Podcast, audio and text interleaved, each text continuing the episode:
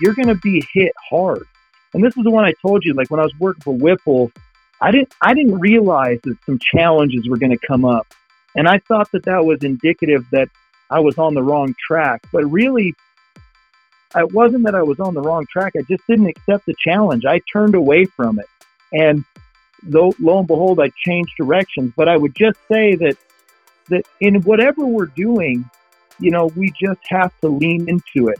Accept the challenge, and you're going to find your mantras.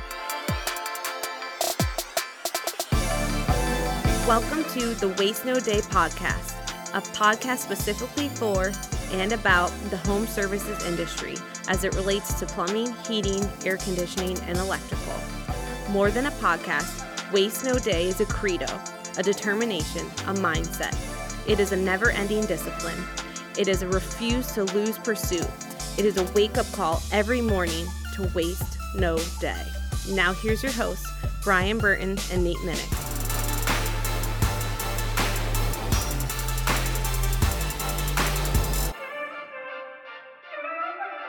Hey, welcome to another episode of the Waste No Day podcast. Your hosts, Nate and Brian, are hanging out with you. And I got to say, I'm thankful to have a little bit more of a voice back. Uh, we're excited to have a new episode. This time, we're featuring none other than Brandon Duncan. And man, does he have some hard hitting content we're going to be exploring today about the bulletproof mindset. Before we jump into that, though, we're going to look to Brian for our quote 20 years from now, you will be more disappointed by the things you didn't do than by the ones you did do. So throw off the bow lines, sail away from safe harbor, catch the trade winds in your sail, explore, dream, and discover. Mark Twain. All right, all right. I was thinking sticks. Come sail away. Come, come sail, sail, away. away. Huh? Yeah. You got that drop ready? Go ahead, and play it. yeah. yeah. All right. We're still working on the studio here. We actually got transferred to I, another room. We did, yeah. It's nice, a little dungeony, but uh, we can work on that. It is in the basement of the basement of the basement, which is actually kind of ironic because our our podcast today is about attitude and trying to get yours out of the basement. Bulletproof mindset. That's right. The reason that I went with that quote, one, I love that quote. I've had that quote written on boards and walls many times. Um, yeah, I don't I guess I'm not really ready to articulate why. I should have thought of this before. Go ahead, pause it, buddy. Thanks. All right, let's talk about this. um, I don't know. It just it makes me feel. Uh, the quote makes me feel less mundane and maybe monotonous. I, I don't love monotonous routines and like doing the same thing every day, especially at the same time. And then that is kind of what my job uh, entails. So every now and then to think in these terms help helps a lot. And I met Brandon Duncan, whose birthday is today as we're recording this. So oh. very happy birthday to Mr. Duncan. Happy birthday, Mr. Duncan. Um, I met him in Hawaii, and uh, he and his wife kind of give me and my wife that feeling of like, uh, just just never miss an opportunity to have a good time. I mean, they're very focused people and very driven people, and uh, we really enjoyed our time with them but at the same time they're about having fun and really enjoying each other and enjoying the people around them so i know brandon is going to be well i mean he sent us an email at uh, 1.30 in the morning our time last night to give us his uh, 10, 10 bullet points to go over which was at 11.30 his time utah it certainly was late into the evening yeah so that's the kind of guy he is so he's, he's he always brings the fire and well thought out but also fun. He's a fun dude. I, am I'm, I'm positive we're gonna have a good time with him today. And yeah, I was gonna go with a mindset quote, but this this quote makes me think of of Brandon and Michelle Duncan. Mm. Yeah.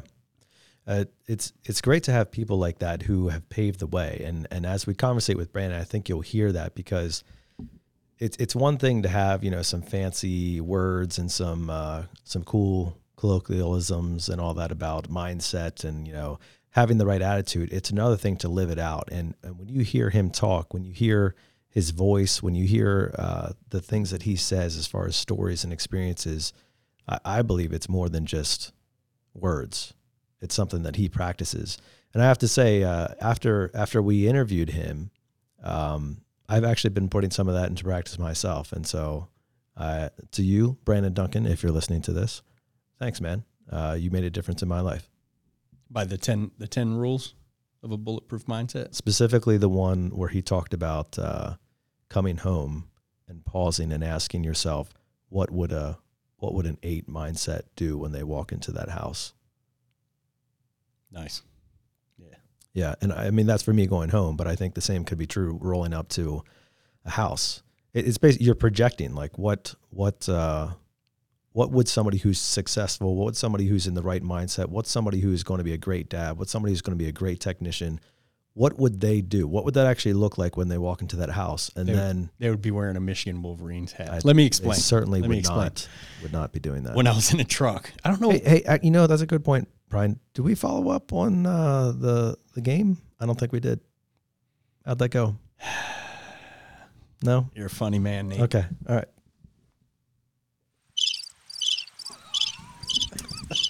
That was well timed. Well timed. Can we cut out that two Mississippi in between me saying that and running over to press the button? A typical mission fan, We'll edit- Michigan fan. Edit that out in post. Yep. Nice. So when I was in a truck, I don't. This wasn't my own. I don't remember where I got it, but I was getting beat up there for a minute, especially in the beginning of my career. I cared about my production, um, my numbers, my client fulfillment, uh, my ratings, and at the end of the day, it seemed like if any of these didn't go well, like let's say I heard I had a call back that another guy had to run. Let's say a client called in and was unhappy with me. Let's say I ran my last two calls and didn't didn't do anything, just you know wasted my and their time. Um, I would take that home with me and be in a bad mood, and I would just assume like that's how I'm supposed to feel. It just is what it is. There's nothing I can do about it. And I was getting some heat for it at home from Amelia, obviously. And I don't know if it was like Ken Goodrich or Lance Fernandez or maybe somebody they brought in, but maybe a Brian Tracy tape back in the day. But I heard a uh, a technique to fix this, and obviously it's not a perfect fix, but it helped a lot. Which is, I was one who wore a hat often in a plumbing truck, had my you know my Yes plumbing hat on, my Ben Franklin plumbing hat on, and I had a Michigan hat in the passenger seat. And when I pulled up to the house, I would take the plumbing hat off in the rearview mirror, and I would put the Michigan hat on. I'd look in the mirror and say, "It's, it's not plumbing time now. It's husband time. It's father time. It's whatever time." And what's the first thing I need to do when I get in there? I need to make them feel um, glad that I came through the door. Let's get everybody a little bit more excited as a result of me getting home, instead of the other way, which is let me take out the frustration of my last call on the poor victims inside the uh, threshold of the front door. I like that, Brian, and and for one reason because you you actually made a physical change, which does make a difference uh, in our attitude. Like you you made a conscious effort to literally shift hats, not not even just figuratively, literally shift hats into a different mindset, um, and that that's so much of what it is. I mean, it's it's when it comes to our attitude, when it comes to how we are living our lives, interacting with others. Sometimes we actually have to shift hats, change shirts. Um, whatever analogy you want to use, but a physical one makes more of an impact, I think, than than the mental shift can. I recommend getting a uh, number one dad hat because if you're getting home after Georgia shows up in the in the first ever playoff game for the Michigan Wolverines and beats your team like a dog, and you have to put that hat on, How many points did they score? I don't remember Nate. Well, How it- many? It was the reason I asked is I think it was pretty close to number one dad. It might have been number three dad. I think that's what it was. Number three dad. what was uh, what was the score of that Michigan Penn State game in Penn State this year? Are you going to relive that? I'm just asking a That's the, that's the only thing you have. I'm left just curious. on. What was that? You remember? I don't. Let me I- look it up. I think it was closer You than get- three to back to twenty-seven. I think I think it was closer than that. It wasn't. That was the first half, wasn't it? Even worse. All right, Brian. Well, uh, all joking aside, the the matters. 34 to 11. Thank you. Okay. Thank you. All right. Um, now, now all joking Yeah, all aside. joking aside, Mr. Brian Burton, Mr. Nate Minnick had a very special lunch the day before yesterday. Hmm. We did. The Waste No Day boys were uh, hanging with us a bit of a celebrity. Dr. Oz. Yeah. Dr. Uh, You want you want to know why I know he's cool and down to earth. Besides the fact that our conversation with him was good, he was uh, he was very into the trade, the skilled trades uh, labor gap. Like, how are we getting people into the trades? Um, good conversation. He has some ideas. I'm excited about his potentially joining the U.S. Senate from Pennsylvania. Um, he's going to certainly get my vote. Not recommending what you should vote for, but uh, yeah. We're not we're not sponsored here. no, not whatsoever. um, when the waiter came up and asked him what he wanted to eat, you catch what he said? I believe he said, uh, "Just give me whatever you're famous for." Give me whatever you're known for. Yep.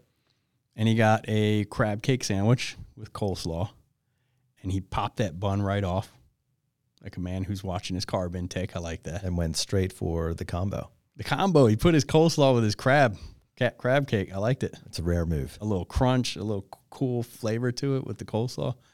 Yeah, I'm a fan. Must have been all those health episodes he taped on uh, TV. Yeah. he was stopped in conversation while biting his food multiple times. no less than a dozen times by uh it seemed like the same lady over and over. It- right. Just, just but it wasn't. It was 75 year old woman going about four foot 10 who just Yeah. had to give him a hug and Yep. whisper, uh, I hope you win. that was a good time. he was Uh, a nice guy. He really was. yeah. Yeah. Thank you to Matt Buckwalter, our boss, for hooking that up. That was very cool. Yep. And he uh, he and his people assured us walking out that they are going to check out an episode of the podcast and um, arrange to get on the show. We can only hope. Uh, but what you can hope for right now I'm going to do more than hope, buddy. what you can we'll hope for show right up now, at my man's house like uh, you made a you made a yeah, promise. yeah, okay, you do that. what you can hope for right now is a great episode with some intent con, excuse me, with some intense content, and uh, Brandon's going to be walking us through ten steps, his ten steps uh, for the bulletproof mindset. So this is going to be one of those ones. If you're driving, um, might be a good idea to you know hit pause and uh, take a, a voice memo or something like that on some of these notes because it, really is systematic in how he lays it out. Uh, it's not formulaic, but uh, it certainly is very organized and very thought out. And so, one of those things we want to encourage you to maybe document, put down your notes, tape one of these up on your visor on the truck, and uh, take a look at it on a regular basis. Yeah, the organized part was Nate. The very well thought out part was Brandon. Brandon's a lot like me. It's got a lot to offer. Uh, it's kind of all over the place, and we need somebody like Nate to put it all into compartmentalized sections for us. Um, but he did send us over a list of 10. So hit, hit us up on Facebook if you want to get that list uh, emailed to you. Absolutely. Without further ado, we're going to put Brandon Duncan into your passenger seat.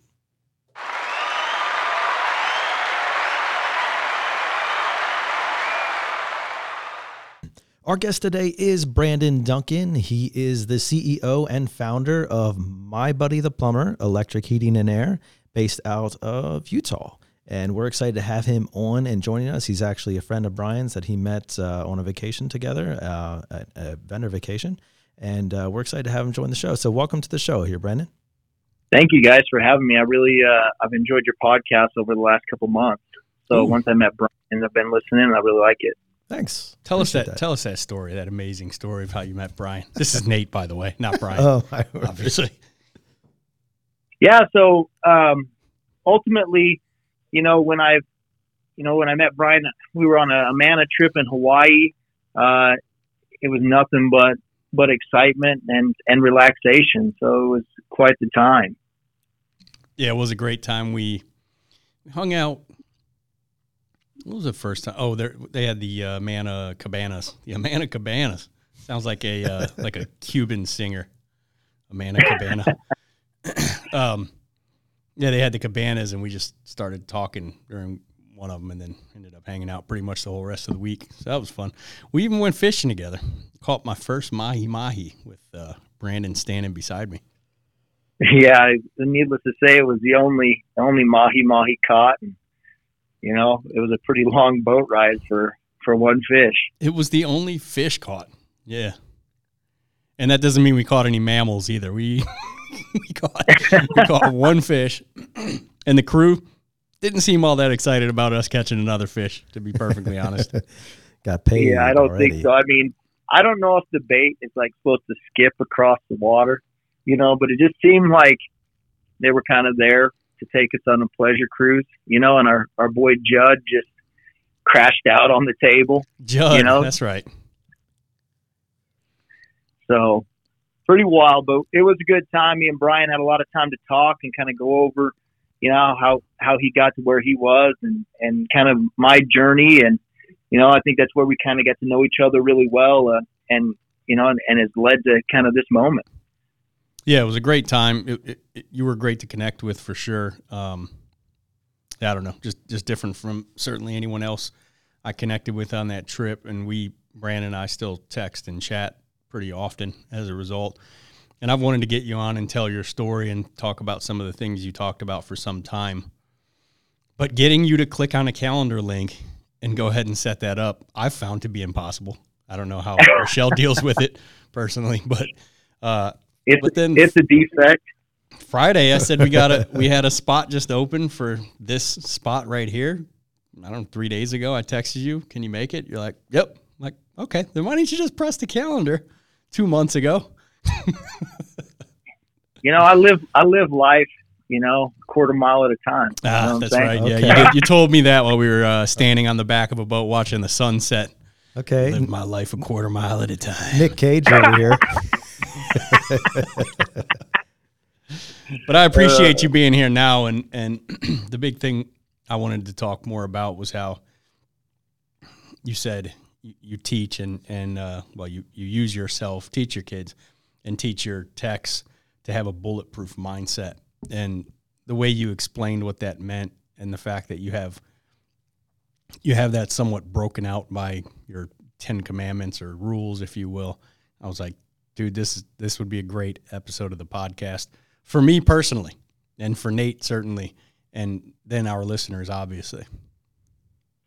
Absolutely. Yeah, you know, it's kind of funny. I, you, you know, you kind of go got to go back in time, and you know, I've developed been developing this over the past ten years, and and it's kind of funny because it really started with, you know, just I did a lot of the sales training, you know, and and so I'd have I'd have topics uh, here and there, but every once in a while, you know, I'd well, I just honestly I wouldn't prepare anything, and so I'd kind of freestyle.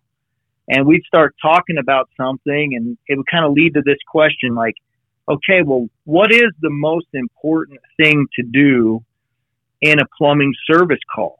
Or or what is you know what's the most vital thing you could do? And then uh, so uh, i would throw that out there and and if i threw that to you brian like like from start to finish in the whole process of a plumbing service call or an hvac call like give me some ideas of some things that you would say are the most important.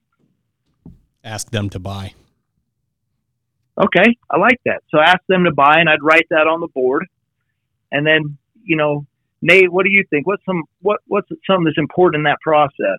Yeah, setting clear expectations as to why you're there, what you're going to be doing, how long it's going to take, questions, etc. Awesome. Yeah, you know, and and then we would talk about the value of, you know, the uniform and, and showing up on time and, you know, uh, you know, clo- uh, closing and and everything like that. We would just go over it, and then inevitably, someone would throw out attitude, you know, and then all the guys would be like, "Yeah, yeah, that's that's big, that's big," hmm. and I said, "Okay, well, how big?" And then I I just say, kids, I said, well, let's do another experiment. Let's just num let's put these in order, you know, and and every time I did that, attitude found its way to the very top.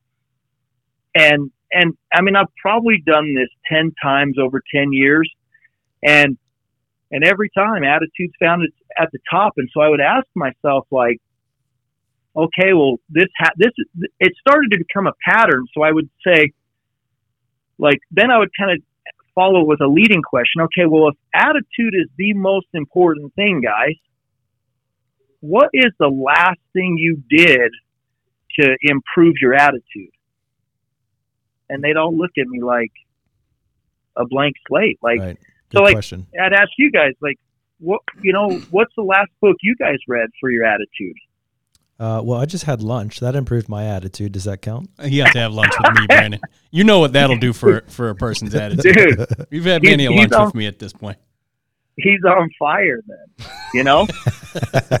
Don't tell him that. you know, but the but the truth is is that we we have to you know, we really like if if it is the most important thing, like how many books have I read about closing? How many books have I read about, you know, just presentation and things like that? And and I will say that you know the great thing about most sales literature that's on the in the market today, from Jeffrey Gitomer to you know Brian Tracy to uh, Grant Cardone, you know, they do talk about attitude in there. You know they, they do they do approach this topic almost all of them. They understand the value, you know, as as well as closing and everything like that. But I just find that it's kind of the start. It's the catalyst. It's the spark that is going to ultimately bring all those pieces together. And I think that's why it, it, it finds itself to the top. But what I found was is that how many times of the day, you know, if, if I said to you, Brian, check in with me right now. Where are you? One to, one to ten. Where are you? I'd say uh, an eight right now, currently. An eight, right? And Nate, if I said the same thing to you, where are you checking in at? That was the number I had. Eight. Cool. And you know, to be honest, like I check in most days at an eight. Um, but what I will tell you is that if that's and that's a great number. Like for me, that's kind of what I ask my technicians to to try to put their world on is an eight. I mean, ten is something when something really walks in, you close a deal. You know, you can pump, you bump up to a ten, and and you're really rolling. Like that that happens. Um, and it's hard to stay on a 10 but i've seen guys you know really really get on fire and and they're at that 10 level and nothing nothing seems to faze them i mean at that point they're teflon and everything is bouncing off of them and all they're doing is, is making money and and they're happy and and they're really performing but you and i we all know that you know as a technician in a truck it, it's very easy to start the day at an 8 and then before long find ourselves at a four. You ever been there, Bry? Oh yeah, absolutely. In the, in the truck, it's like a one phone call can derail your eight or six or whatever, and especially bad if you start the day at a four. you only have you only have four pegs to to slide down from there.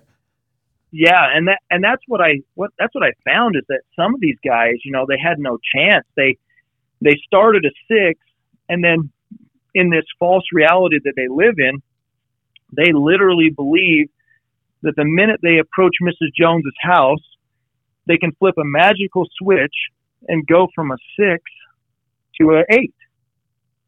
Do you believe that, Brian? Um, I do believe that all of our techs think that way naturally, and, as did I in a truck until uh, no longer thought that way, and it's um, it, it would be a lot like a football team guy just walking past the locker room. I'm going to skip all this part here. I'm just going to go right out onto the field from whatever I came from outside of the building, arguing with the wife or you know what have you, traffic getting cut off and getting into it with somebody, and you just walk right past the locker room where you get your head in the game and you you know get get uh, focused with your teammates and get that pep talk from the coach and you just run right out onto the field is which is probably a lot like the mindset that we carry naturally of just thinking we're going to go from whatever we were dealing with before we knock on this front door to to the time we're talking with this client. Right and we've all we've all played in that same game against the guy that's like okay now i'm going to turn it on you know? Dude i'm up by 10 points. I know but right you're you're about to get it. I'm going to turn it up. Now you're going to regret this and how many times does that ever really happen where the guy actually said he's going to turn it up and all of a sudden you're down by 10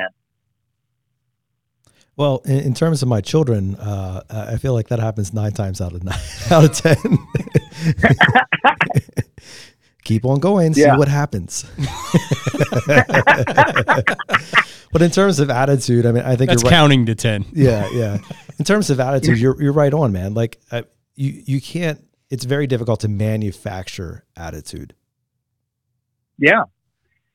And and I think that that's the point that I'm trying to get across to technicians and you know and and make a change in my guys and in myself like um and that's you know and this process for me you know like I said I I had to go back and say like cuz you know technicians and people that work with me will say to me like Brandon nothing fazes you like you're just the most even kill guy I've ever met nothing fazes you and you know, and I always used to kind of think, well, is that me?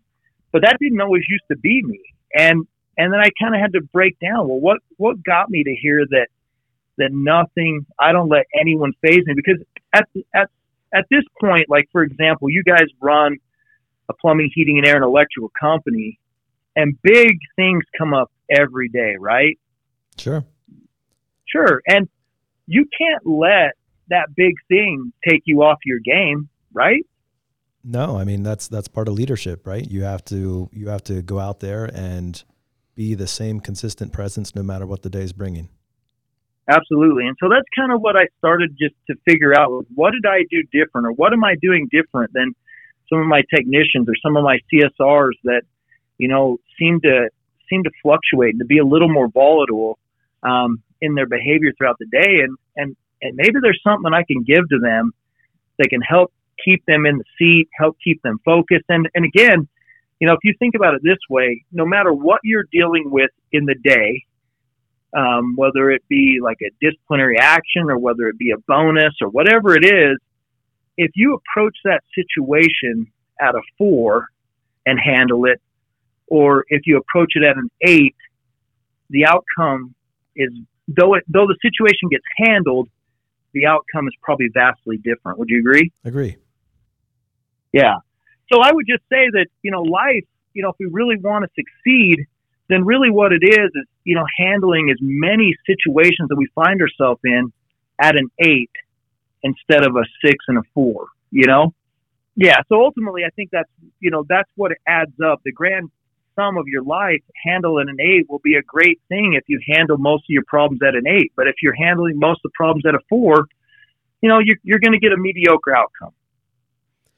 Oh, that sounds so intriguing, Brandon. I'm glad we have you on. Uh, you've talked about how you found your way here on the episode as a guest. How about you bring us up to speed on how you found your way into the trades to begin with? Yeah, so uh, I was really fortunate. I had a father who who owned a plumbing company. He did uh, commercial plumbing, and uh, you know, I I would go to job sites with him since I was probably 12 years old. You know, and it was just something to do, hang out with dad, and and uh, you know, and then I started working for him, you know, full time when I turned 18. Um, and you know, I started just, you know, I, I started traveling from state to state doing Walmart supercenters and, and neighborhood markets and, and Sam's clubs and things like that. And, you know, I, through that process, I was really grateful, you know, uh, because that's where I learned how to be a real plumber. I learned the trade. Um, and that was invaluable when I, but eventually, you know, the economy took a tank. I was actually, uh, most of my time with my father was actually running around the same town as, as Brian over in Las Vegas, Nevada. Oh, nice. So, so it was like I said, but I was just doing a, di- I was tackling a different animal. I was just, you know, doing commercial plumbing and, you know, learning how to be a plumber. Uh, but you know, that was a that was a huge blessing for me, and I'll kind of talk about that um, a little bit later. But it was a blessing that I learned to be a plumber. I had no idea how to do sales. I had no idea how to approach customers. I, but you know, the one thing I did have is that I was a good plumber. You know, and that that helped me later on in my career when I found service. Um, just being, you know, being a professional and knowing how to do most of the jobs that I ran across. Um, but ultimately, the economy tanked. Uh, I ended up having to bounce out of Las Vegas.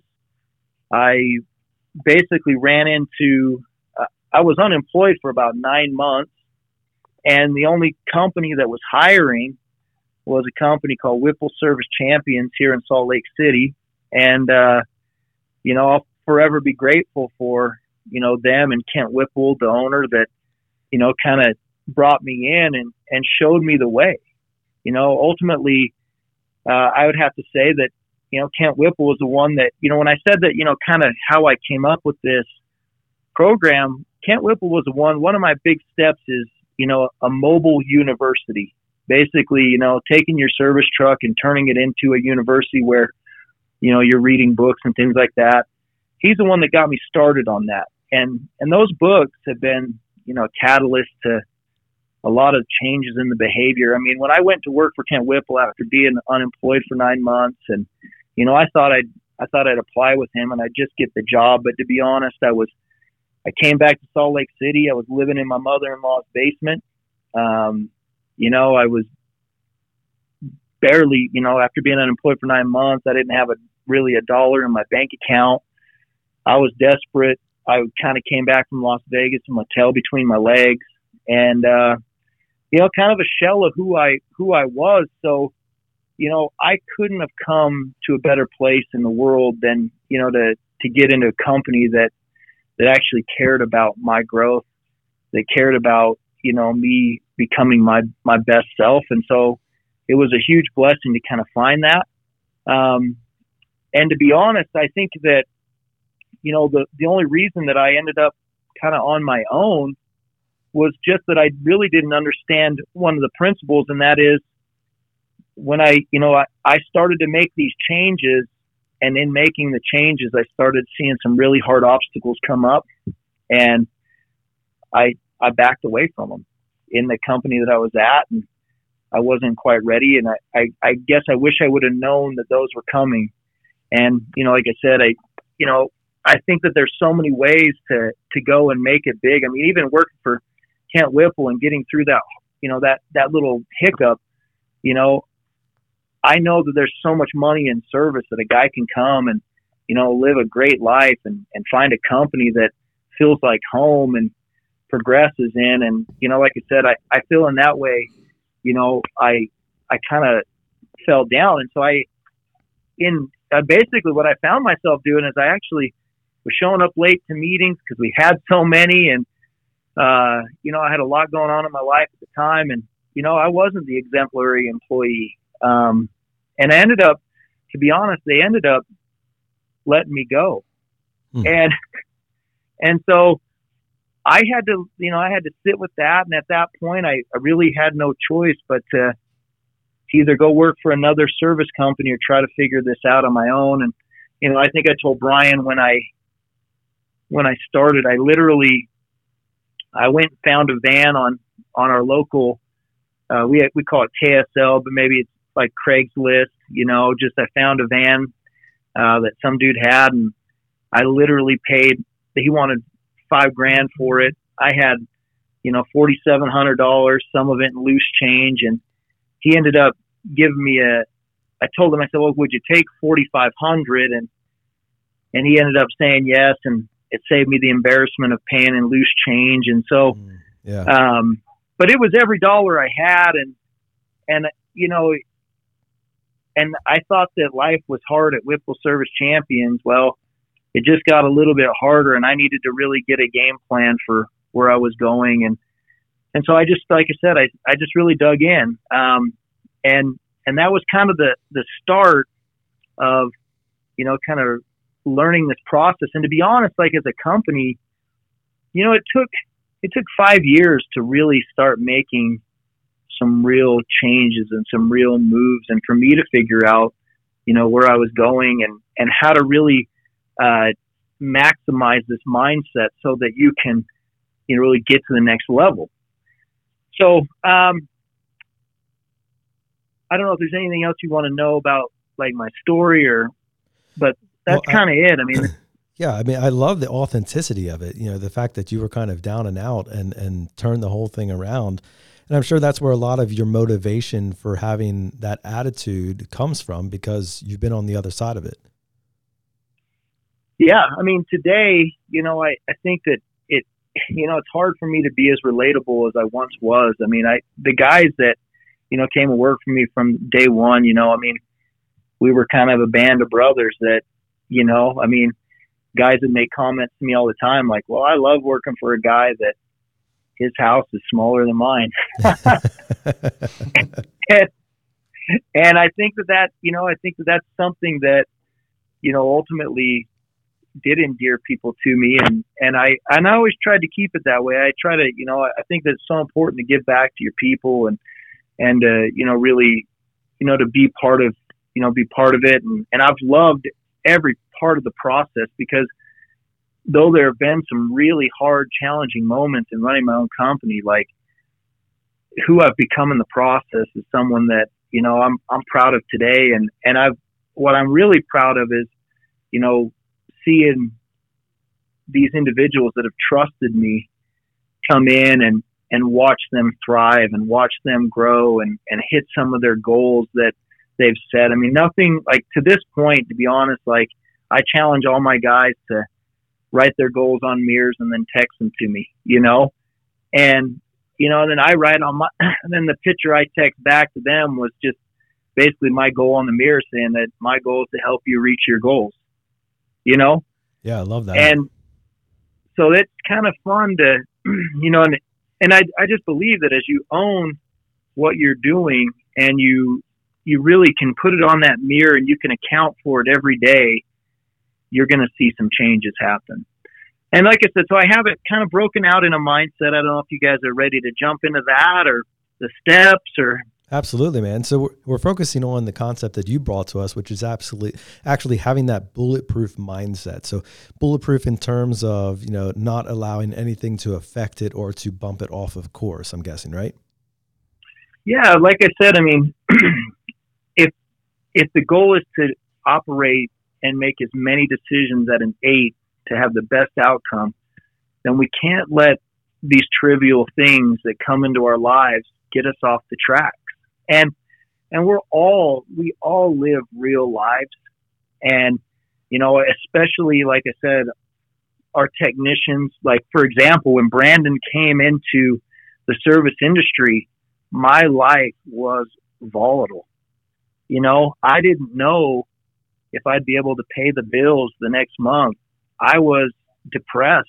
I you know i had a lot of stuff that i needed to clean up and and ultimately, I had to develop this mindset so that I could change and so that I could see a better outcome and a better future. And and it's been, you know, like I said, it's been a, an 11 year process, but I feel like at this point, like I've, it's finally starting to unfold, and I, you know, and now it's just really for me, it's just a pattern of, you know, keeping that up and watching the byproduct of operating at that level of attitude come into my life.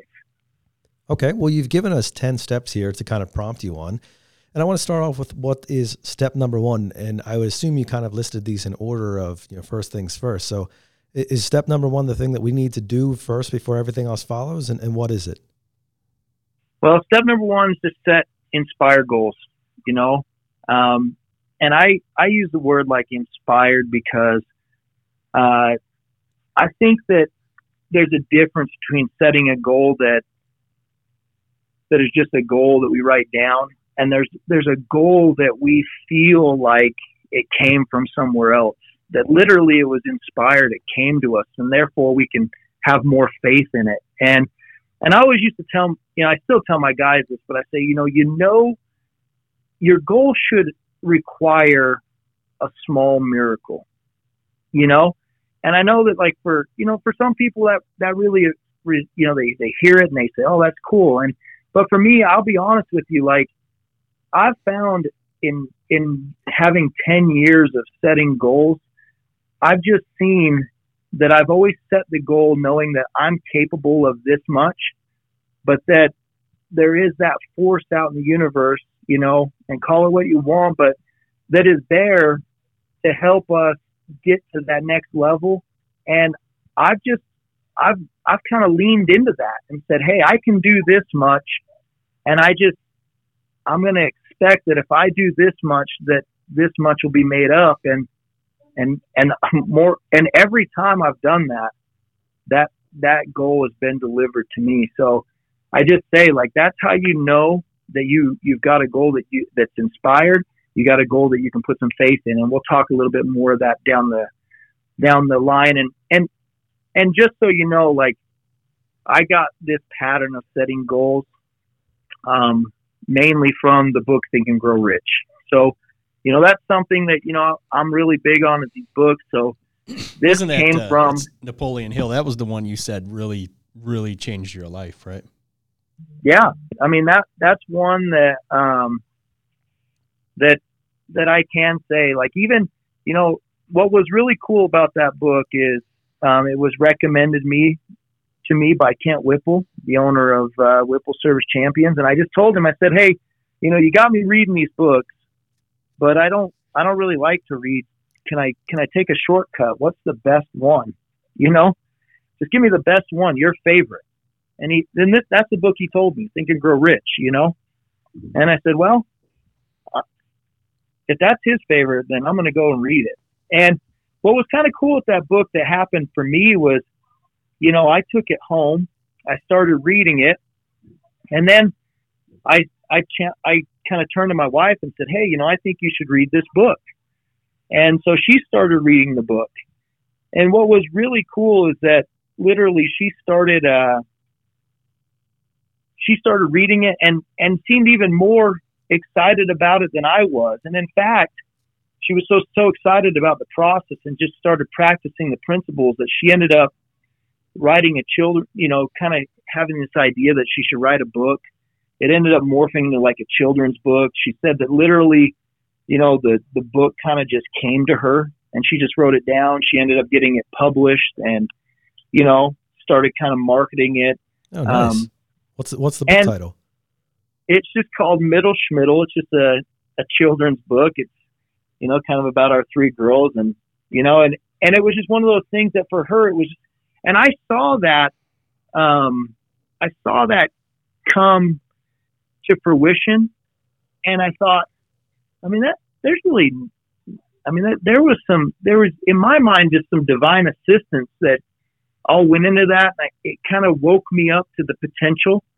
And so, you know, I took I took the challenge and I wrote down some goals, you know, and and I started, you know, executing them and started and then watching them start to to happen in my own life. And so that was the book that really, you know, if you want a book that's going to help you lay out some good faith-filled goals, start with that one. That's a great one. And then one of the principles in the book that you'll read and this is part of my part of my deal and step number 2 is to read those goals twice a day right? So you got to put them in a spot that you're gonna you're gonna read them. So um, I I personally put them on the back of my phone. I don't know about you two, but literally I have this phone with me nonstop. I Yeah. would never see it So- because I'm always staring at the screen. That's so true. That's not going to work. Yeah. Well, mine's just the screensaver in the back. It always reminds me that they're there. It holds me accountable to them, and that's where I put them. Um, but I, you know, for step number three, Oh, you mean the read- your your the background of your phone, like your screensaver? yeah, the background. okay, okay. Yeah, the screensaver. So it's just it's just my goals in the background of the phone, and you know, and and a lot of the times, like I said, and one thing. So I have this guilty habit. I play solitaire. You know, it's like the weakness in my bulletproof mindset, but I do play this game, and um, and and what I have is I have that that one app, and I actually put it. Um, I put that as the one app. So when I scroll over, all I can see is my goals, and then that that app lays on top of them. And you know, most of the time, it it is a time for me to reflect. You know, and and if I go to play it, you know, I at least I'm seeing my goals in full full effect. You know, so it keeps me it keeps me accountable. But then I I kind of like so I've been what I've been trying to do is write them on mirror because I I I read a book by David Goggins. Uh, Can't hurt me. Any of you guys read that one yet? oh yeah, audio book. Yeah.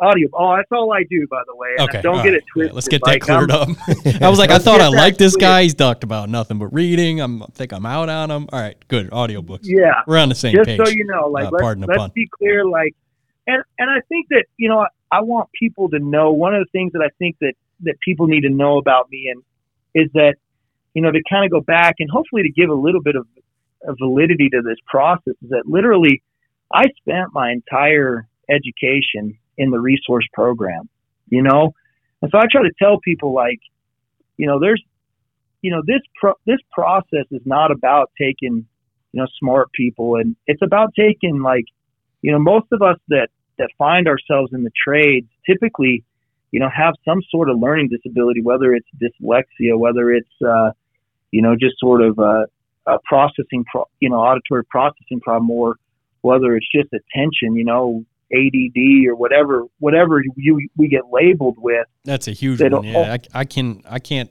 I can name on one hand, uh, probably less than one hand, one finger, the amount of techs I know, I know, or knew, or grew up with, or worked with that were like honor roll students. Like those those guys went off to college. Those guys yeah. went off to something else. It was rare that that you know you're dealing with a fellow technician, plumber, HVAC, electrical, what what have you, who's uh, extremely skilled in the classroom. Yeah, and and I found that too, and I found it in my company, and and I'll tell you that it it's not a it, it does not it's not indicative of intelligence. It's just that you you have something. And a really good book you know, that I read um, was Malcolm Gladwell's David versus Goliath. You know, that was kind of the key that unlocked um, my excuses. You know, I had all these excuses built around, you know, that I, I had these disabilities or that I wasn't as smart as the next guy. And then all of a sudden, Malcolm Gladwell writes this book and tells me that my dyslexia is a superpower and I, I look at it through a different paradigm and see where it really is a superpower. And just instead of fighting it, I started leaning into it. And, and, and now I really do believe that this dyslexia is, is a superpower for me because of the way that it allows me to process information, um, the way that I've, you know, built workarounds that people don't see and don't even know exist so that's a really good one. If you know, if you're a technician, you're listening, and you you really do, you're kind of down on yourself. Like uh, Malcolm Gladwell's David versus Goliath is a is a game was a game changer for me, um, for sure. Oh, well, I had a question for you, Brandon. So, I mean, step one is is setting inspired goals, which I love that, and it's certainly the time of year that traditionally people focus on the annual goals or big goals that they want to accomplish during the year, and then put them excuse me, uh, review the goals twice a day. And that's the part that I wanted to ask you. Like, in terms of reviewing the goals, is is that something you're saying out loud, or is it just like the mental image? Do you have to have an accountability partner that you can actually like go over the goals with them, or, or what do you utilize for your review? Yeah, so like I said, for me, um, I just kind of review them. You know, I really look at it, and to be honest, like what I have found that if if you really believe that goal like when you set it and you're inspired on it, like like if I sometimes miss that step, it's not that I you know, it's not that I'm not reviewing it. I just I would say that give yourself some credit that you're thinking about it in the day. You know, that also counts, okay. right? We don't yeah. have to we don't have to have this uh, ritual of I look at it and read it. But I do ha- if if I can't if I'm not thinking about it every day, and I would just tell you that also if you find yourself um, not thinking about it every day, then it's probably not an inspired goal. That makes right? sense. Probably, yeah. probably not the right mark. And you know, one one funny thing that I did too was like I would I would take my goals and I would use them as passwords into different accounts. Oh, I like that. You know, so that so that I was writing them Son of every day. Where'd you get that, bro? Dude, just I can't tell anyone my goals sometimes because then they got like half my passwords. you know? But but I do try to I do try to mix it up. I can't just put it like the dollar amount, but it it just it I, is amazing. Like for, I love that. Yeah, like think there's, about how many something you, exactly something so annoying about how many passwords you have to enter on a daily basis, and to have that at your fingertips, you know, five times a day. That's that's fantastic. Yeah, and so it's powerful because you're manifesting it. You know, like letting people know, you know, that this is your goal. And, and again, I will tell you another thing I didn't write in this, it, but I will throw just as we talk about goals. Um, you have to be careful, but I would just tell you that I've, I, to, I was very open with people about my goals very early on, you know, and you know, it's funny as I've as I've reached some of these milestones in my life, I've had a lot of people come back to me that I told, you know, 10 years ago about these goals and you know, some of them have come come clean and said, you know, Brandon, I either thought you were crazy or you were just the most arrogant SOB I've ever met, you know? And and I I kind of laugh at that because you know, I I do realize that sometimes when you're talking about these lofty goals and if people aren't in that mindset and they're not working to reach them, these things that you're saying to them are are ridiculous and just so unattainable that they can't even process it. I mean, I remember one year I went to my mother, and this is probably year four in my business, year year four, year five, and I just told her like, I told her a dollar amount. I, you know, I told her I was going to make three hundred fifty thousand dollars that year, and that was more than double what I made the year before. You know, and my mom kind of just started laughing. You know, and she said, you know, Brandon, do you have any idea how much money that is? And I said, well, I, I think I have a good idea, and um, but I'm just, you know, I'm just letting you know that's what's going to happen. The Ferrari You know? outside has a good idea how much money that is.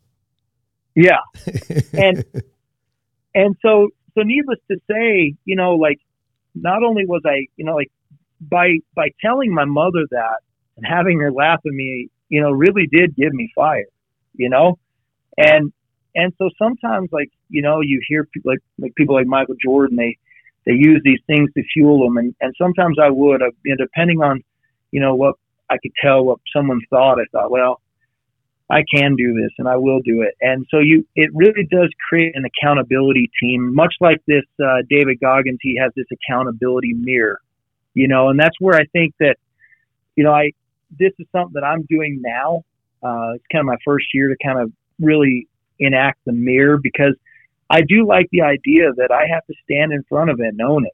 You know, this is me. I wrote that goal down and I have to own it. And I think that's something, I think there's something powerful to that. And I would just say, like, you know, David Goggins is also a dude that's, you know, knows how to hit, put some goals out there and go hit them, you know? So if anyone wants, you know, like I said, if you want to clean up your goal setting, Think and Grow Rich, uh, you know, David Goggins' book "Can't Hurt Me" is a you know another one. I I'm telling you, man, I I read that book and I thought, dude, I am such a wussy. You know, I can't even. You know, this guy is like amazing, and I'm over here like I can barely wake up to go think about running. Right. Yeah. I hear you on that. All right, Brandon. So, So- we, we've covered three goals, or, or excuse me, three steps already. So set inspired goals, review your goals twice a day, and put your goals where you will see them. What's the next one? The next one's, uh, you know, set up your mobile university, right? Like we have all these technicians that that don't know the the sacredness of that time they have in their truck while they travel around. Um, we have a lot of executives. We have CSRs. Like, you know, um, one of my CSRs the other day told me that, you know, she drives quite a ways to get into work, and she says, you know, Brandon, I, I you know, I need to get a raise because I I can't afford the gas to to get into work. And I kind of thought about that. I thought, well, I just can't give her money to give give her gas. And I thought, well, I said, hey, Stephanie, you know, you've you've kind of you you read. I recommended a book to her. She read and um and she you know she really enjoyed it and it's you know kind of got back to me on it. And you know, one thing that we do here at My Buddy the Plumber is that we pay our technicians a hundred dollars for every book they read and and kind of give a, a book report Oh, that's nice. you know so yeah so it's kind of nice that they don't have to you know like they always say well i can't afford the book. And i said well you get a hundred bucks when you're finished so invest in yourself and give me a report and we'll pay for that. And so i told her i said you know stephanie you drive you know 45 minutes each way. You know that sounds like a book a week to me. That's a hundred bucks a you, you know you told me it's about a hundred bucks a week in gas you know maybe it's time to put, you know, really treat that time as sacred and start investing in your future and get your gas paid for. So did she and she do was it? like, well, I'm going to ask her today. This was something we just went over like two days ago. Oh, okay, gotcha. She had a she she did have a mirror at her desk, so I took the sharpie and wrote down free gas. All I got to do is read my book. Oh, you know? great, man. That's great. And so it's kind of cool to you know to, to see and help you know help people do this. But again to go back to technicians you know they they drive at least two hours a day at least no matter where they live. And so but a lot of the times i've been a technician and you know i love music and i love sports radio. That's really my guilty pleasure. Like if i'm that's the one thing that gets in the way of my mobile university is sports radio. Um, and and for some people it's talk radio you know they want to be up on the latest political movement and whatever but i would just say like at what cost? Mm. you know what are you giving up every day? You know what could you be learning? What would make you the most interesting person in the company you work for? And my my my thing to say to them is it would be to to gain this information that you're finding in these books. And and sharing it with others. You would be the most interesting person that worked here if you, you know, if you were you started a steady habit. So again, my challenge to people is, you know, to read a book every 30 days. So you set up a mobile university, read a book every 30 days. I love it. And that's in many ways why we are doing what we're doing right now. We are attempting to create a form of information for people to Im- better themselves, right? To, to get better, to empower themselves, to to learn and grow in ways that they wouldn't just listening to the latest pop song or you know talk radio and all those things. Yeah, there, there's just no question, and and so like I said, that the podcasts are great too. We support you know anything that's going to to to to take you to the next one. Number five is kind of about that daily check-in. So I always say, you know, you got to get on the scale every day, and that's where you have to honestly evaluate yourself and say, where am I? You know, am I at a you know one through ten? Am I at an eight? Am I at a five? Where am I? And ability every day, you know, and maybe it's before you get in your truck, maybe it's before you walk in the office door.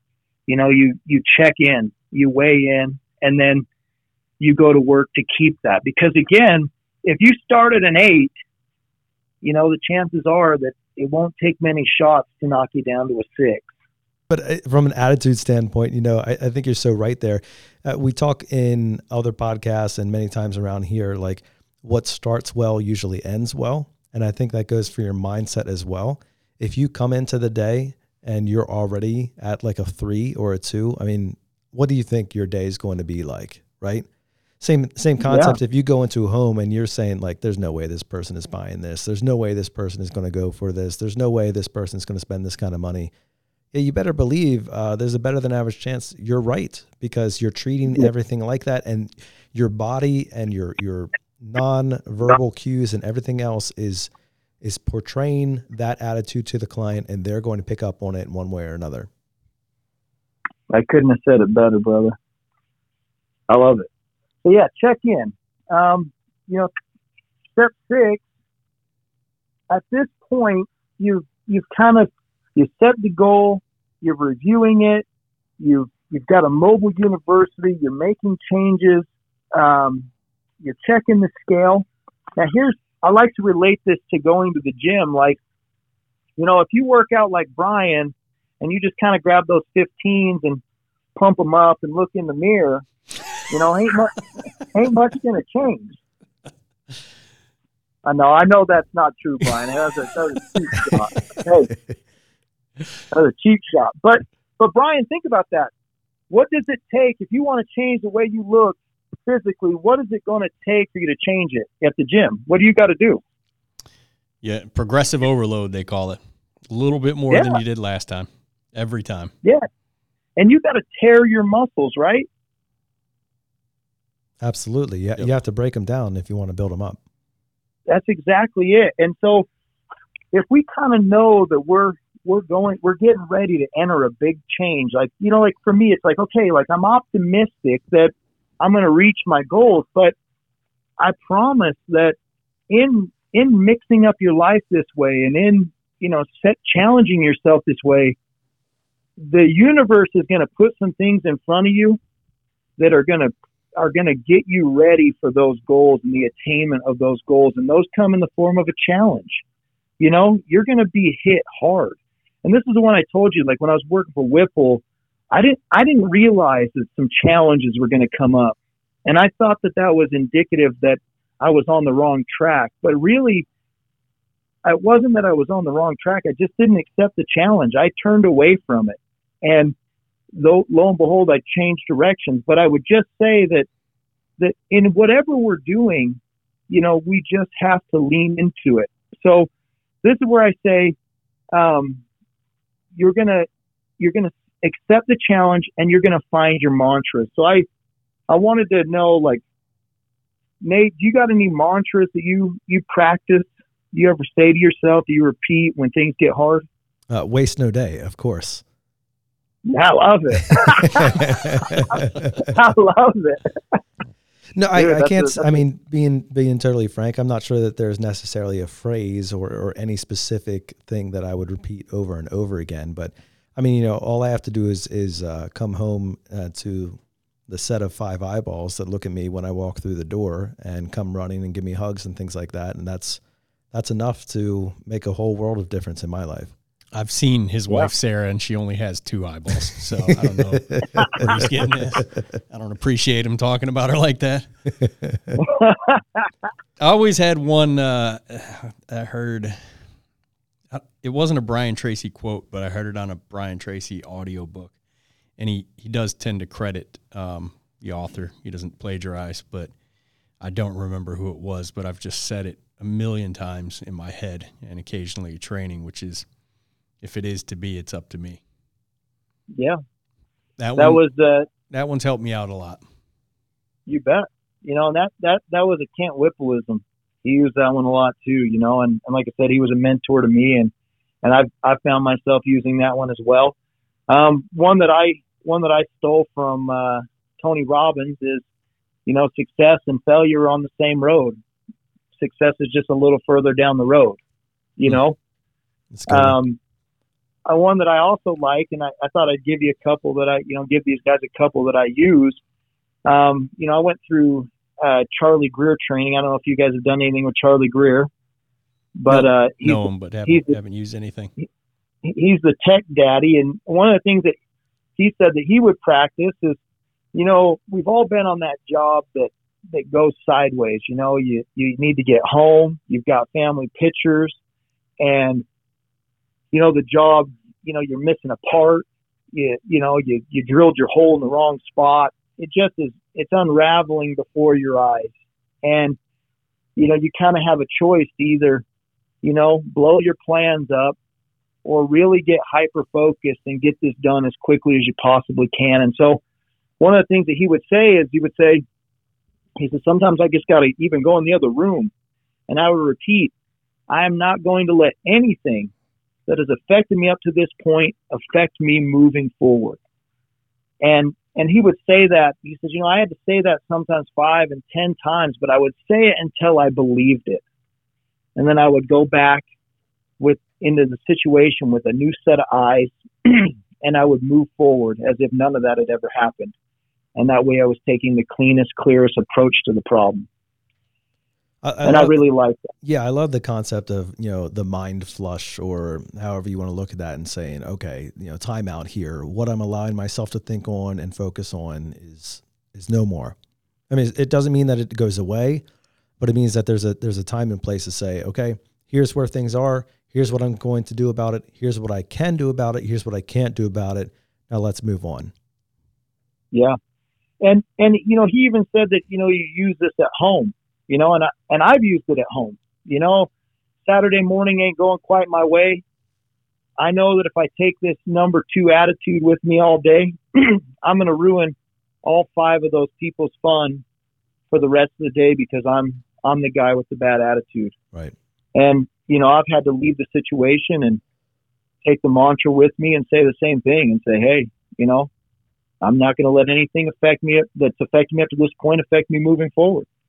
And then I get in the car and, you know, carry my eight with me as long as I can. Because, but again, you know, we, we all kind of get in those scenarios and we got to kind of have some of these mantras. And my last one that I, that I, this is kind of the, the Brandon one is just that ultimately when these things come up, I repeat to myself, man, I cannot wait for that thing that's about to happen to me come into me come to me because man it is getting it's getting real up in here you know and but because I've practiced this strategy for so long it's like to me it's the evidence that I'm on the right track just knowing that it's about to it's about to break and that good thing is about to come rushing in hmm.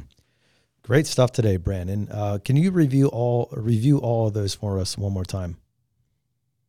So the first one, like I said, is uh, like I said by Tony Robbins. He says basically that um, success and failure are on the same road. Success is just a little further down the road. And uh, like I said, I really like that one. Um, I re- like my, the one by uh, the Tech Daddy is uh, you know, basically that that I will not let anything that's affected me up until this point affect me moving forward. And then, like I said, my personal mantra is whenever something is going sideways, I accept the challenge and just say, I can't wait for what is about to happen and come into my life to happen because this is this has gotten real Excellent. and this has gotten hard. Excellent. Okay, so uh, we've done set inspired goals, review your goals twice a day, put your goals where you'll see them, set up your mobile university, get on scale every day. And did I miss one, or or is our six where we are? Um, I don't know. Maybe we're off. I'm, I think my list is a little different than yours. But let's mine. I'm on. Let's go. Let's go to. Let's just say six or seven or whatever. I'm on seven on mine, and it just says recharge your batteries. You know, and and ultimately, this is a this is kind of a personal thing because as I've one of the one of the people I really like to read his stuff is Patrick Lencioni. Oh yeah, good guy. Know, good guy. You know, runs the Table Group podcast. Um, but one of the things that he he he has really taught me is that everyone has these working geniuses. You know, and what may charge my batteries may not charge yours. And so we need to really be mindful of what charges our batteries and, and how we do it. So I kind of have some ideas on, you know, like for me, what charges my batteries are these books I read. They give me confidence. They give me inspiration. They really give me, um, they give me hope.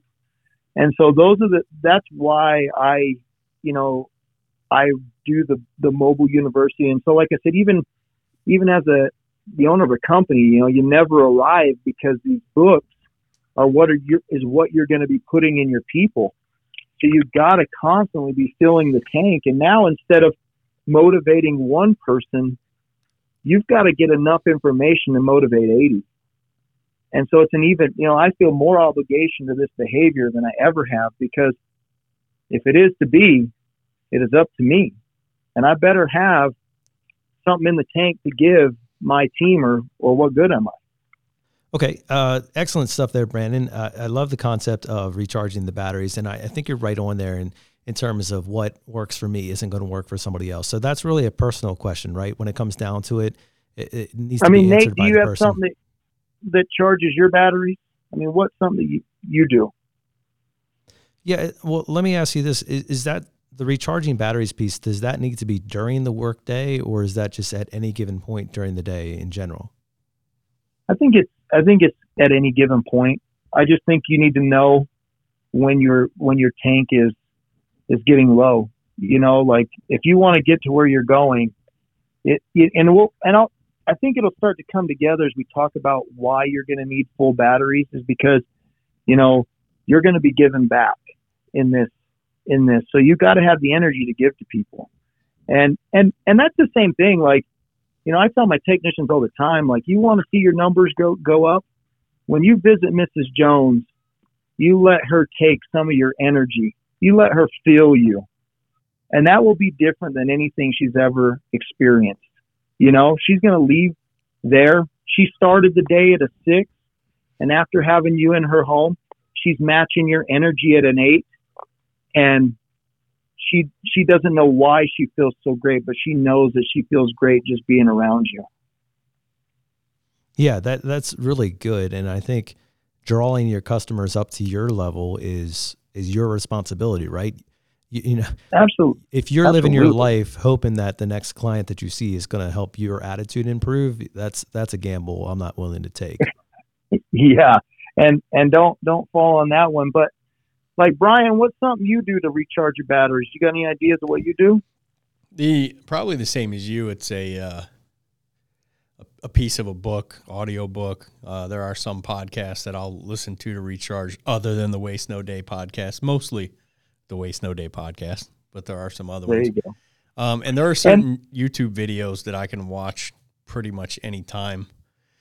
That um, I mean, what is it when our batteries are, are drained and dead? It's not typically that we, or at least for me, it's not that I give too much or that I'm that I'm too um, social or, or hyping too many people up. It's that I'm getting hit with too many negative things. So the way I operate is I'm I'm usually um, you know high energy and and high um, motivation, and that's just kind of how I roll. But then I have to deal with so many you know bad things throughout the day. Those actually take big chunks of energy out of me because that's not me operating in my natural state. So that's when I'll have to use something to, and a lot of times it can actually just be a conversation with, you know, one of my peers, Nate, Aaron Buckwalter, Mike Vavrick, where um, this these conversations will get me back on track and re-energize me.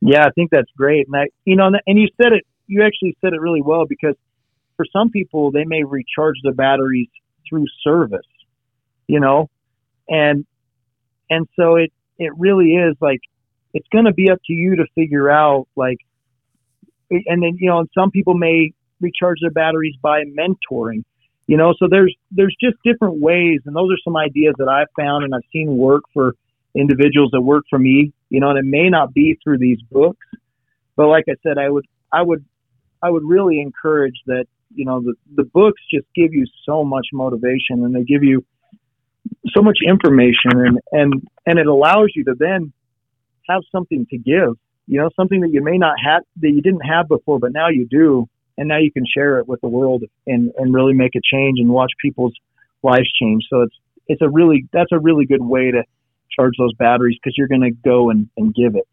Speaking of watching lives change, I believe that takes us into a nice segue to step number eight, which is find a mentor and be willing to ask for honest and constructive feedback. Yeah. So and and I would even add to that, like, get ready to be a mentor. You know, not only are you going to go and, and find a mentor, but then find someone to mentor. You know, like start to become the person that that someone is going to come to and seek some advice. Start becoming the person that that is going to charge their batteries. And but again, as you as you find it, you know, in this industry, like, I mean, do you ever like see a technician ask another technician and them just flat out tell them, no, I'm not willing to help you?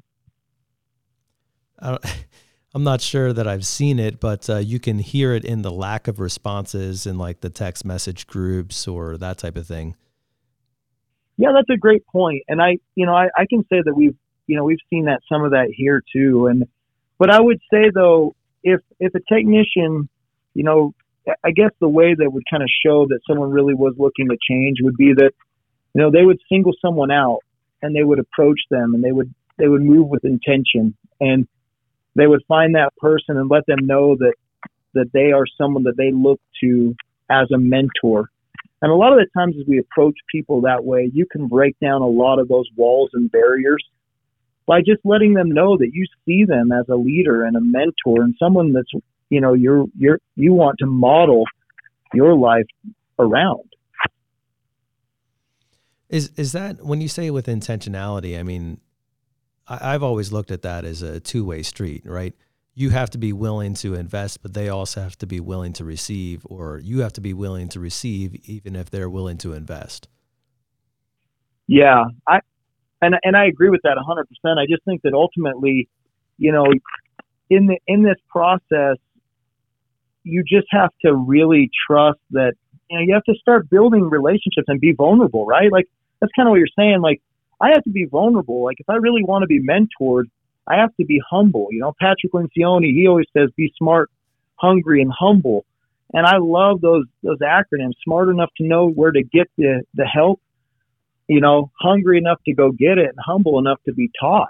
Mm, so good. You know, and so yeah, you you just have to have these behaviors, or else, you know, someone's not going to be. You know, if I'm not humble, if I came to you and said, "Hey, you know, Nate, mentor me, man," and then you start mentoring me, and I'm like, "Yeah, I got that, bro. No big deal. You got anything else?" And you're right, like, right. "Nope, I'm all out." Yeah. so it's a, it's a, it's about being ready to be mentored, you know. And I think a good and the reason why I recommend like trying to become a mentor is so that you can maybe understand what what it feels like to be on the other aisle when someone doesn't appreciate the thing that you recommended, and you're like, oh, you know, and so and maybe you'll see that in yourself. That's that's great advice, Brandon, and, and I think you're so right on there with with seeing it in yourself or, or seeing it something in yourself in somebody else. And I mean, I mean, I can see that in my children, where I see something they're doing, and I'm like, uh, where'd they learn that at? Uh, or, or, or the things that you know in, in peers or at work, the things that annoy you the most about somebody is because it, it's in direct um, a direct mirror of who you are or a weakness in your own life. And that's why it's annoying to you because you see it in them and you also know it's a problem in you. Yeah. And, and, you know, one, like one last thing is like, you know, this one really does help, but people don't do. But if you really have the balls to ask someone for some honest feedback, you know, and, and ask someone that will give it to you. That's what a good mentor will do is be honest with you. But ask them about your weaknesses. You know, if you really want to change, ask them. And you know, then you you'll you'll get some nuggets that you know people have been wanting to tell you just don't know how because they you know we're also worried about hurting people's feelings but at the same time if you know i had a guy one time pull me aside and you know and and just you know we were I was on a team and you know my teammate wasn't the wasn't the strongest member. And so when I was kind of giving my report I kind of kept saying I I I did this I did this. And yet I'm on a team with this other guy and I'm and I'm doing this and at the end of the meeting the guy pulled me aside and said Brandon I think you're a hell of a guy but I'm telling you after that meeting everyone else in there thinks that you know you only think about yourself. You're on a team, you have a partner there. You need to say we. And I never forgot that lesson, but the biggest lesson that that guy taught me was sometimes people need to hear the truth because these things that they're struggling with are they don't even know they're doing it. I had no idea. And I've never forgot the lesson. And I've never forgot the individual that was brave enough to bring it to me. Right. Uh, truth will set you free. That's the, and that's the truth. All right, so I think we have two left here, Brandon. Uh, what are the last ones to wrap us up? All right, so number nine is faith. You know, in this in this world that we live in, you know, everyone just believes it's all on you. You know, it's all up to me. You know, and even even that mantra that Brian, you know, says, "If it is to be, it is up to me," which is true because like you do have to go and act. You know, but at the same time, you know, I I just I think there's a quadrant in this world that we we neglect. We neglect that you know there is some there's some assistance out there, and anyone that's you know set some goals and have really tried, they've they've seen it come into their life. They've they've seen small miracles. They don't know where to give the credit to, but but for me, I I'm very quick to just say that you know I know that we're that we're not alone and that that there's a there's a process, and sometimes you got to trust the plan. You know, have a little faith to trust that the creator of this whole experiment has a plan for you. And and though you may not understand it, I mean, all of us can relate to this. We can all say that at some point in our lives, we've looked backwards and looked at one of the biggest struggles or trials that we went through and said, man, that was tailor made for me to get to here. You know? And so I would just say, have a little faith in the process. Have a little, fa- have some faith in your goals. You know, have some faith that the, the thing that's so hard right now will not be there in a few days. Um, you know, I, I tell my guys as a good example, I say, guys, these guys that have been with me a long time, I said, think of all the things that have come up while running this company. I mean, big things, you know, that we thought in the moment would, could almost sink us as a company. But guess what? Where are they all at today? Hmm. They're non-existent. Yeah. We, we got through them, you know, and, and we're here and we're better because of it. Every big major challenge that I've faced as a company, whether it be a, a big lawsuit or, you know, I, I saw a hole in my, my system and though it was hard to go through it, I cleaned up that thing and said, you know what? Good thing I only got sued by that one guy because I was on the hook for 55 other dudes, you know, and now I've, at least now I've fixed the problem so that I'm not, I'm not open. So we just have to trust that there, that there's, a, there's, there's more out there. There's more working for us than against us. And we have to trust that and, and, and be hopeful. You know, it's hard. You know, we get in our trucks and we listen to, you know, talk radio and we, we sometimes lose perspective on what, what's the point. And so I just say, you know, be hopeful, have some faith, you know, move forward, be, be that power that's out there blessing the lives of people that you go meet, you know, be that energy that is, is just good in the world. And, and you'll watch things just melt away and these obstacles and the things that used to bug you and the things that drag you down. You know, you always say like, you know, you don't live in the weeds, you know, get out of the weeds and just fly. And so faith is a big part of this. And, and I think a lot of times it gets overlooked because sometimes it's a, you know, it, it's a faux pas word that sometimes gets uh, attached to, to religion, but in reality, it, it's, it's just real. You know, we practice it every day when we flip on the light switch and the light comes on. We don't know why we flip the switch. We just have faith ultimately that when I do it, the light comes on. And so again, you know, this is a real principle that moves the world, but yet sometimes we don't use it as much as we could. That's so right on, Brandon. So right on. Okay, uh, bring us in for a landing here. What is number 10? Number 10 is, in my mind, the most important one. and, and the reason that it's the most important one is that, you know, we come to work and we give, you know, as you start down this path of developing a bulletproof attitude, you're going to give a lot of energy and you're going to, you know, and your, your peers and your customers and your clients are going to be the benefit, beneficiary of this. And it's going to take a lot out of you. And it's, you know, and, and it, and it may energize you and it, but it can do a couple things. But I would always say that, you know, it's so important to take these principles that you're, you're, you're learning every day and take them home. You know, uh, I read a book, The Anatomy of or uh, Leadership and Self Deception, and then The Anatomy of Peace by the Arbinger Group.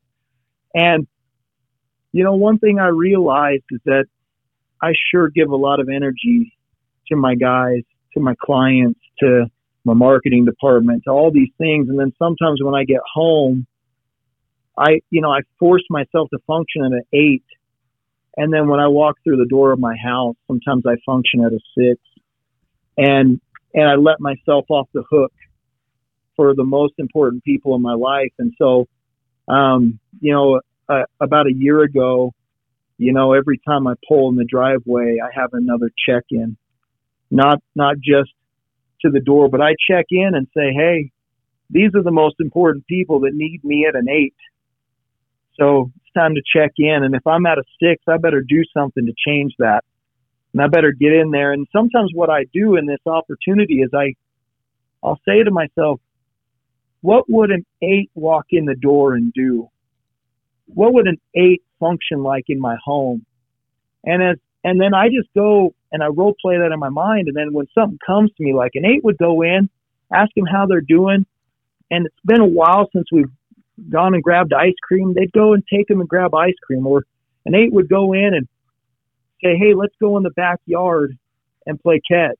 You know, something that you may not do but that's what an eight would do. If you were on fire, that's what they would do to, that's what you do to, to really guide your family. And so then I just go and, and execute that. And, you know, my, you know, my family has been so much better. But what I, what I say is that is if you're practicing this at home, you can't help but bring it to work with you as well. Mm. So this is a this is a this is a lifelong pursuit, and you can't lay yourself off the hook just because you're home.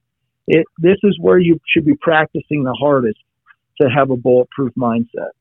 You're talking at my heartstrings there, man. I, I got to tell you, I, love that concept because that's near and dear to my heart. I know that I've gotten home many times and I've been in, uh, you know, a four mindset, and I walked in the door as a four, and unfortunately, my family uh, is on the receiving end of that, and and that's that's not what I want to be. We had a trainer here a couple years ago, and he was he was uh, big on the concept of of doing well at work so that he could be his best at home, like getting his stuff organized, making sure that's all taken care of, so that when he went home, he was on for the people, like you said, the people that actually mattered in his life, and and I, I remember him saying that, and that is something I, I appreciate the refresher there. That's something that I need to do as well when I get home. Is that check in? You know that that 30 seconds before you walk into the door. Just is my mind in the right place? And I love your I love your question there. You know, what would an eight performance or what would a nine performance look like when I walk through this door, and how am I going to get myself there before I actually enter? Yeah, and it's powerful as you start practicing that every time, you know, and check in. You know, like if you're if you're willing to check in for work, you better check in for those people because you know, and and believe me, they'll notice a difference. like after a week of doing this, my wife came to me and said, "What's what's gotten into you?" And I kind of told her about the book that I was reading, and and that book, you know, then circulated around to, you know, her sisters and her family, and they were calling me and asking me about some of these things that, you know, the book teaches. And, and so it's just amazing. Like I said, these books have so much information that are, are there to bless our lives, but we just have to dig in or we miss out. Hmm.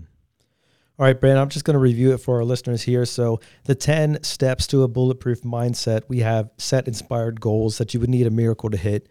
Number two, review your goals twice a day. Number three, put your goals where you're going to see them. Recommend the accountability mirror. Number four, set up mobile university and make sure you're training yourself. Number five, get on the scale every day. Where am I at? One through 10. Number six, anticipate the challenge and find your mantras. Number seven, recharge your battery so that you have enough energy to give back. Number eight, find a mentor. Be willing to ask for honest and constructive feedback. Number nine, have some faith. And number 10, put these principles in practice at home. You got it. That is that is such good advice. I love the way that you just succinctly put that in some I mean seemingly easy 10 steps, but we all know that this isn't easy, you know. It takes time, it takes practice, and it takes repetition to have that bulletproof mindset really created. Yeah, it does, but you know, it, it's not a, you know it's not about who you are today, but who you become in the journey. And you know, I think this is the moment that you embrace that and lean into that and say, you know, who will I be in ten years? You know, and and I'm telling you that you know today you see this uh, challenge, the ten year challenge, popping around on social media, right? Right. And if you know, it, it's amazing. I thought about that. You know, where have I come in ten years? And and it's night and day. And it's through practicing these things every day and living them that you can then look back and say, man, I'm so proud of, you know, all the things that I've been able to accomplish. But it is, it is being, you know, definiteness and having that definiteness and purpose and, and being mindful and intentional about every day, you know, waste no day. There it is. There it is. Well, I know you already have an author in the family, Brandon, but maybe you should take some time to put some of this down on paper hey, and maybe I've I've thought about it a little bit, you know, because it, you know, I I think that for me, the one the the book that I really want to to write and maybe put out to the world is just that, you know, I look at where I've come from and I know that it's relatable for a lot of technicians, but literally, you know, if if if you ran into someone that knew me 20 years ago, you know, they would they would probably fall out of their chair knowing that this is who I who I've become.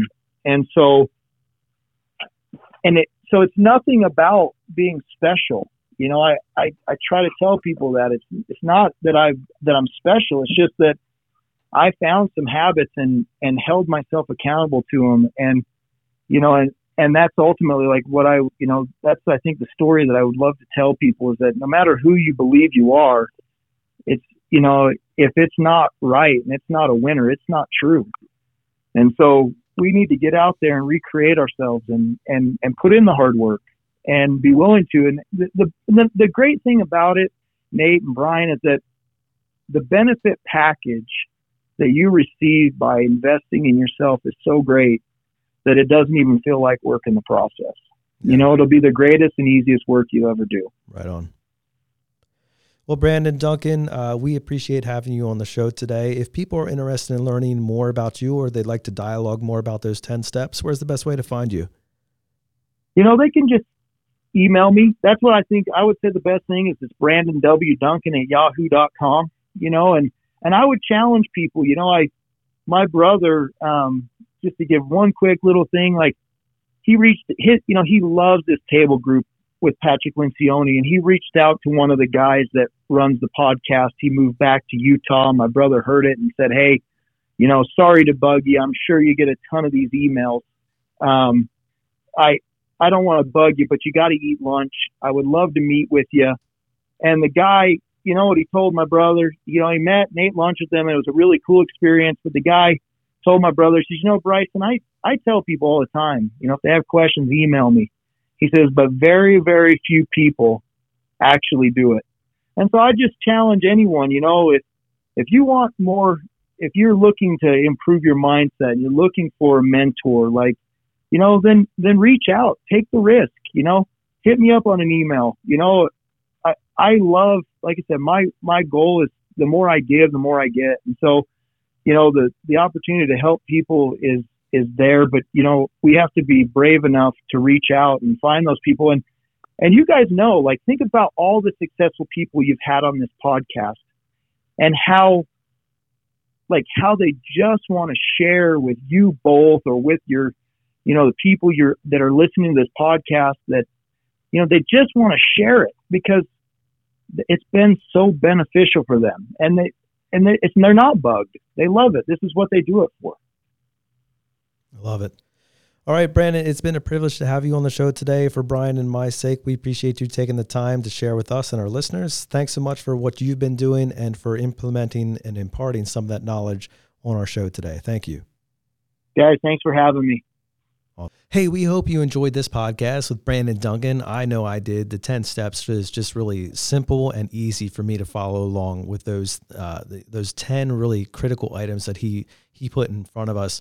And one of the things that really stuck with me there is that last point where it has to be practiced at home. And man, all the money in the world, all the best customer service in the world, all the top sales revenues in the world to me means very little if I don't go home and actually make a difference with the people that make a difference for me.